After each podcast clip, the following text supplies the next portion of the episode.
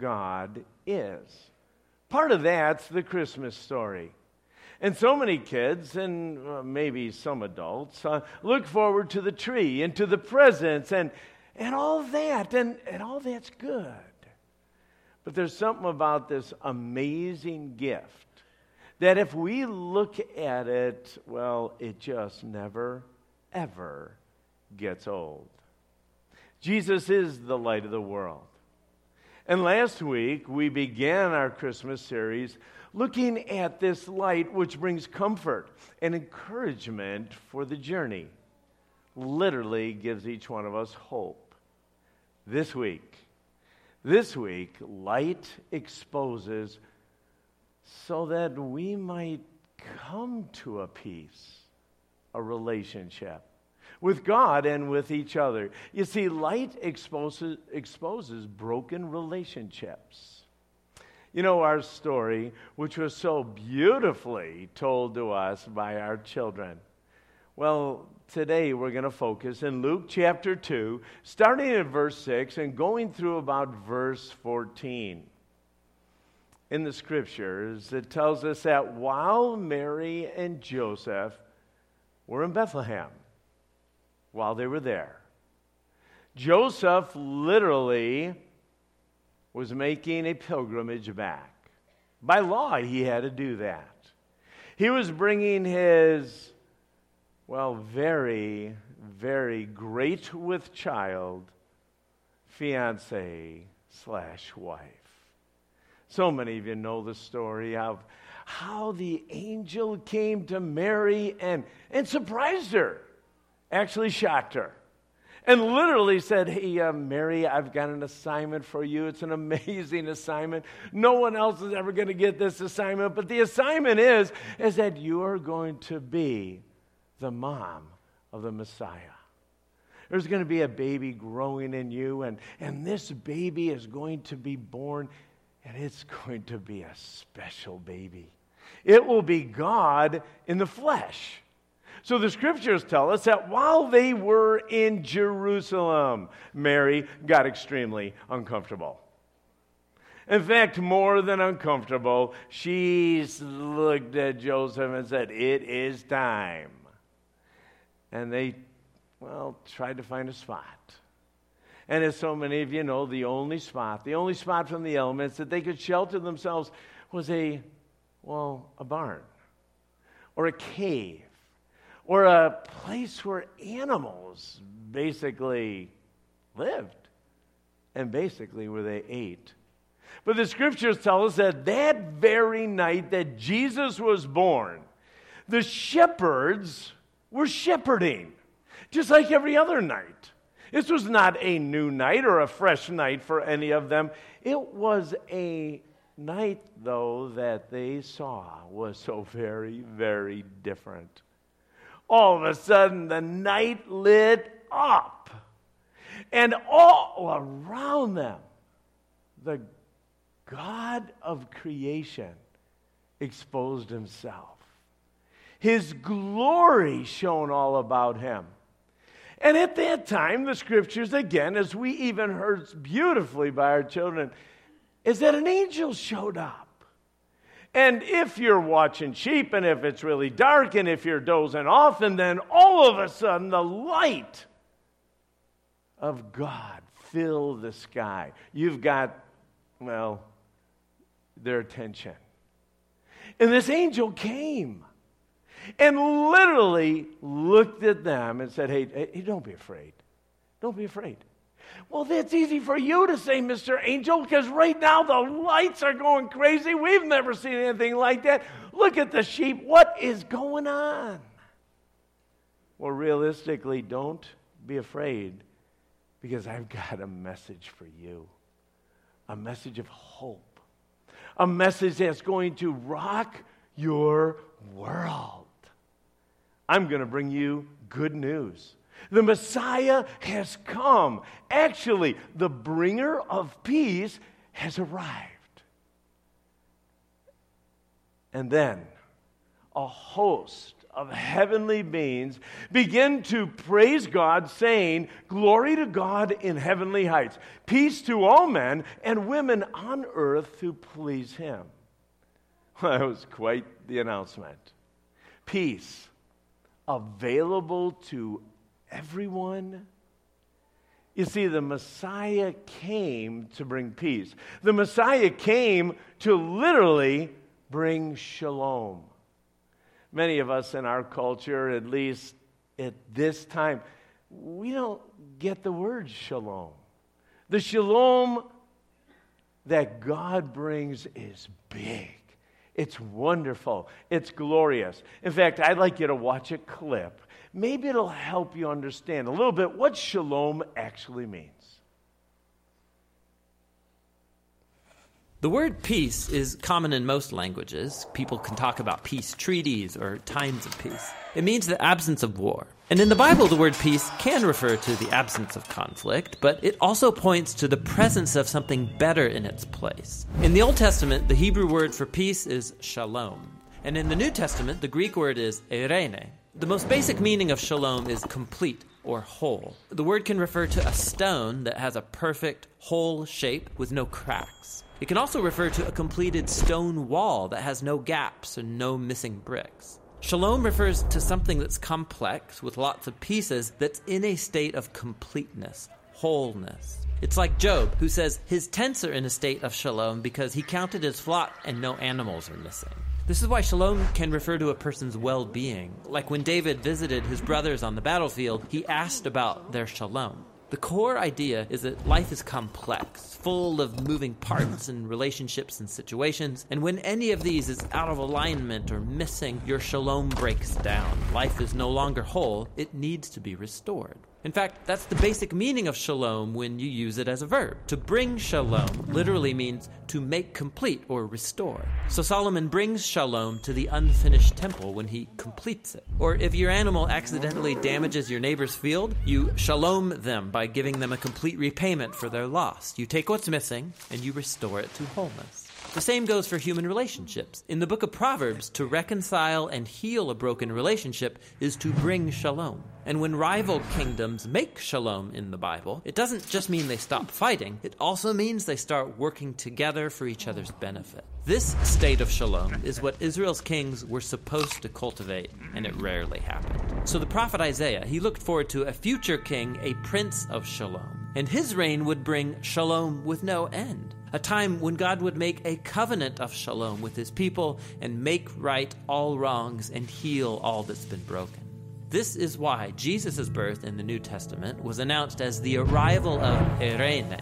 Remember, that's the Greek word for peace. Jesus came to offer his peace to others, like when he said to his followers, My peace I give to you all. The apostles claimed that Jesus made peace between messed up humans and God when he died and rose from the dead. The idea is that he restored to wholeness the broken relationship between humans and their creator. This is why the Apostle Paul can say Jesus himself is our eirene. He was the whole complete human that I am made to be, but have failed to be. And now he gives me his life as a gift. And this means that Jesus' followers are now called to create peace. Paul instructed local churches to keep their unity through the bond of peace, which requires humility and patience and bearing with others in love. Becoming people of peace means participating in the life of Jesus, who reconciled all things in heaven and earth, restoring peace through his death and resurrection.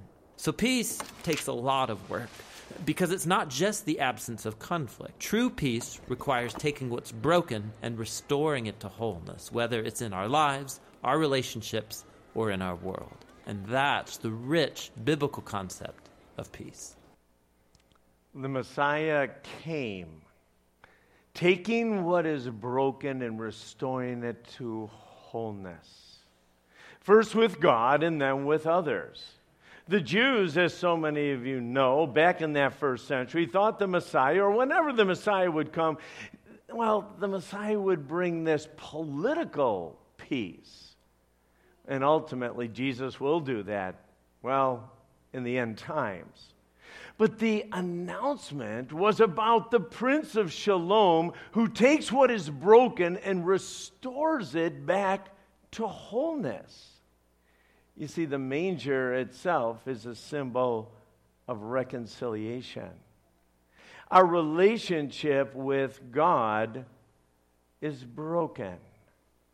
The Bible calls that sin. You can call it rebelliousness. You can call it living your life without God. But the truth is, way back in the garden, when God, well, gave some special people, both Adam and Eve, paradise and said, Hey, I want to walk with you. I want to encourage you. I want you to do your assignments and I want you to live abundantly. I just want you to listen to me. Well, they didn't, and neither have we. And when we don't listen to God, our relationship with God is broken. And it hurt God. Because God desired deeply, whether we understand it or not, and He wants a relationship with each one of us. Not just kind of a casual relationship, but an intimate relationship. And that's why Jesus came. Jesus came as a babe to grow up and to show us who God is because He was God. And to be able to ultimately go to the cross and spread His arms and spill His blood so that you and I might be restored.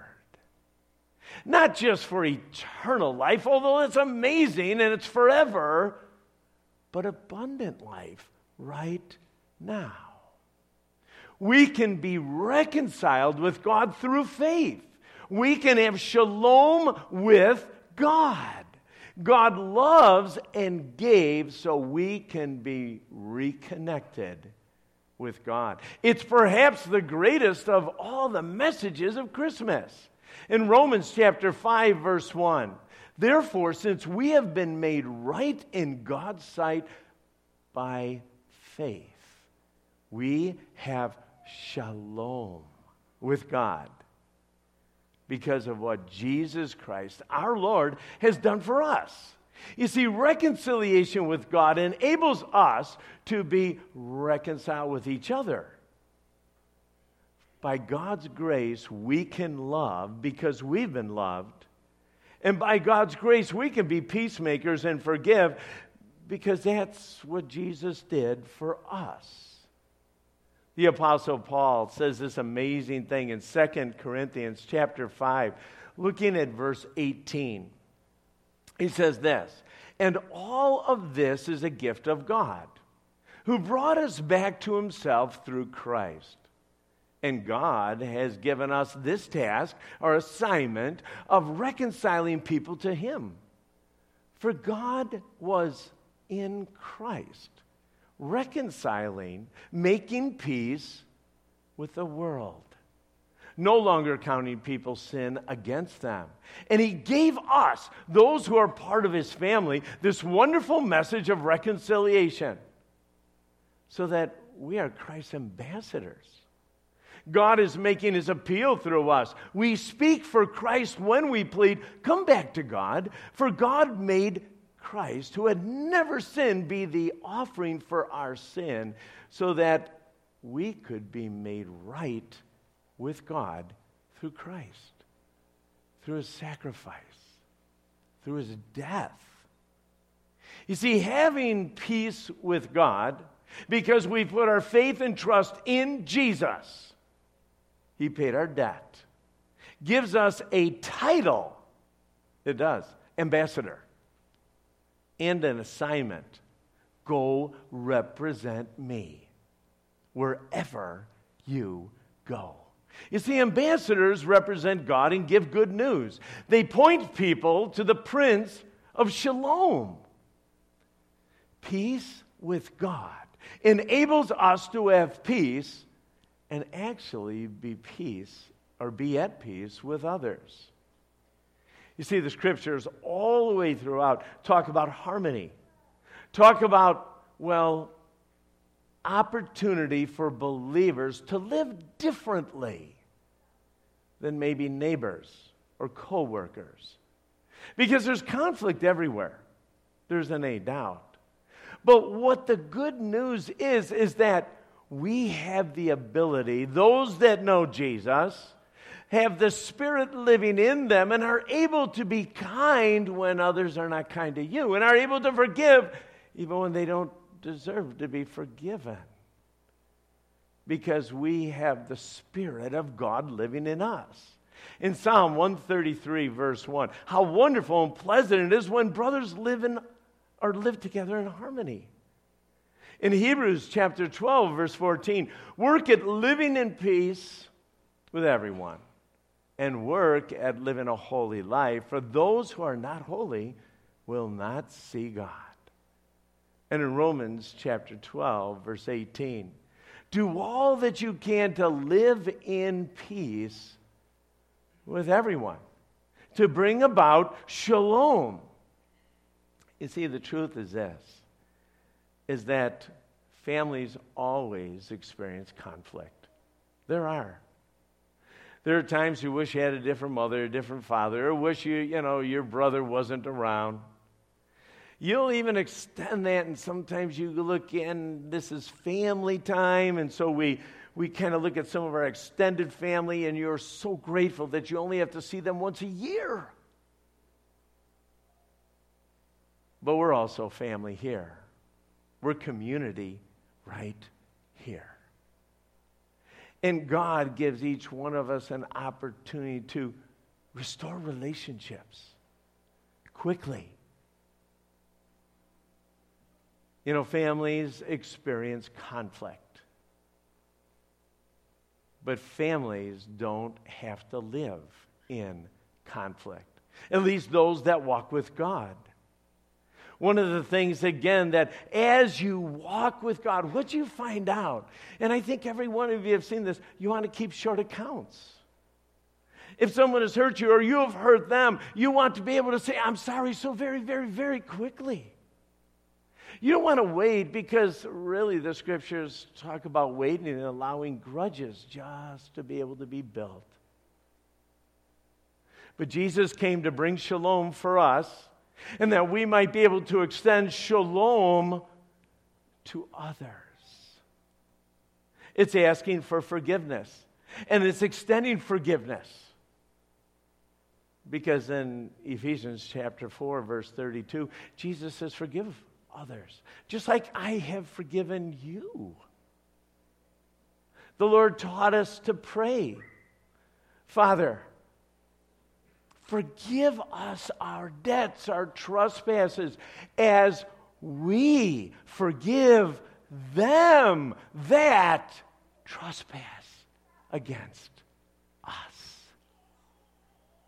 So you see, this is unbelievable news that Jesus the Messiah came to restore all of mankind, to bring shalom, to heal what was broken, to be able to be in relationship, but also to be able to say, once you're part of God's family, you get to be shalom bringers to others. To be quite honest, not only this community, but your households should really, really look so very, very different than every other place on earth, where grudges are held and forgiveness is conditional. It's just not how God works. Honestly, as a pastor, I get involved in a lot of family conflicts. I just do. And maybe it's because I have conflicts in my family that I get to approach some of this and remind people of God's grace and God's purpose. But so many times as we look at things, they're so small and trivial. The things, well, that we get upset about. Some are huge, I get it. But the beauty of this is that Jesus Christ came 2,000 years ago to first restore a relationship with each one of us so that we might be ambassadors and share with others the good news. You know, one of the things that I do every single day, not because I'm a pastor, but because I'm a God follower I pray different prayers. I pray the pattern prayer and figure again, Lord, you taught us how to pray. And I, I say it slowly. And I listen to my words. But one of the other prayers that I pray is the prayer, well, at least attributed to St. Francis. And in this prayer, St. Francis starts off just saying this Lord, make me an instrument of your peace. Make me an instrument of your shalom. Father, when I go out into the world, I want to be a peacemaker and a peace proclaimer. That's one of my assignments. In fact, what I'd like to do is play another clip for you. If you've never, ever, well, seen this verse or read this verse or, or this, this prayer, um, you might be interested, especially at the last part. So many of us have focused on the first part. But can we play that, please?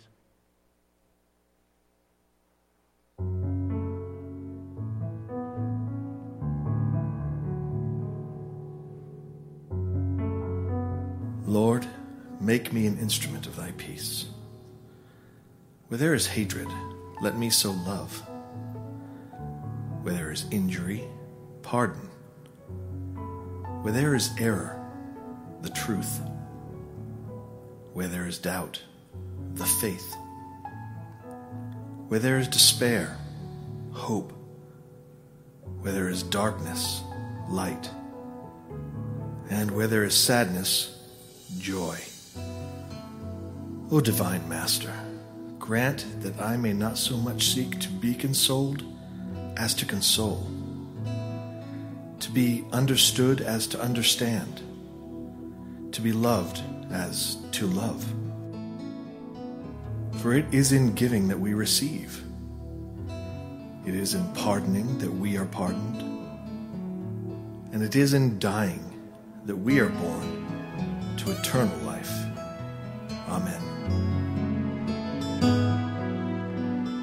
know, as I pray this prayer, I honestly, I just get excited. God, you've given me the opportunity to be your ambassador today. And where, where there's hate, God, could, could I bring love? And, and where there's despair, Father, could I come and be your representative and bring hope. And, and Lord, and, and you just, and so all of a sudden you look at your day and there's different opportunities that you see and that you have. And you're on mission with God. You know, I'm so grateful that Jesus came 2,000 years ago. And I'm so grateful I can be called a son of God, not because of, well, anything I've done, and I'm really grateful that every day that I get up, I have an assignment from God. Wow. Next week, I hope you join us. I know there's so many guests here, and we're so glad you're here. But next week, I hope you join us. We're going we're to keep looking at the light of the world and focus a little bit on the joy that a relationship with Jesus brings. Let's pray. Father, I thank you that you bring shalom. That all the things that are broken, all the relationships that are messed up, that we have an opportunity, Lord, to live full and abundantly. And then someday, Lord, when we do close our eyes, because of what you did for us, we will open them in your presence. And for eternity, forever and ever and ever, we will live with you and we will praise your name. And God, we will be awestruck. We love you. We love you. We are grateful, God, for all that you do. And know that not only angels get to sing, but we get to sing. In Jesus' name.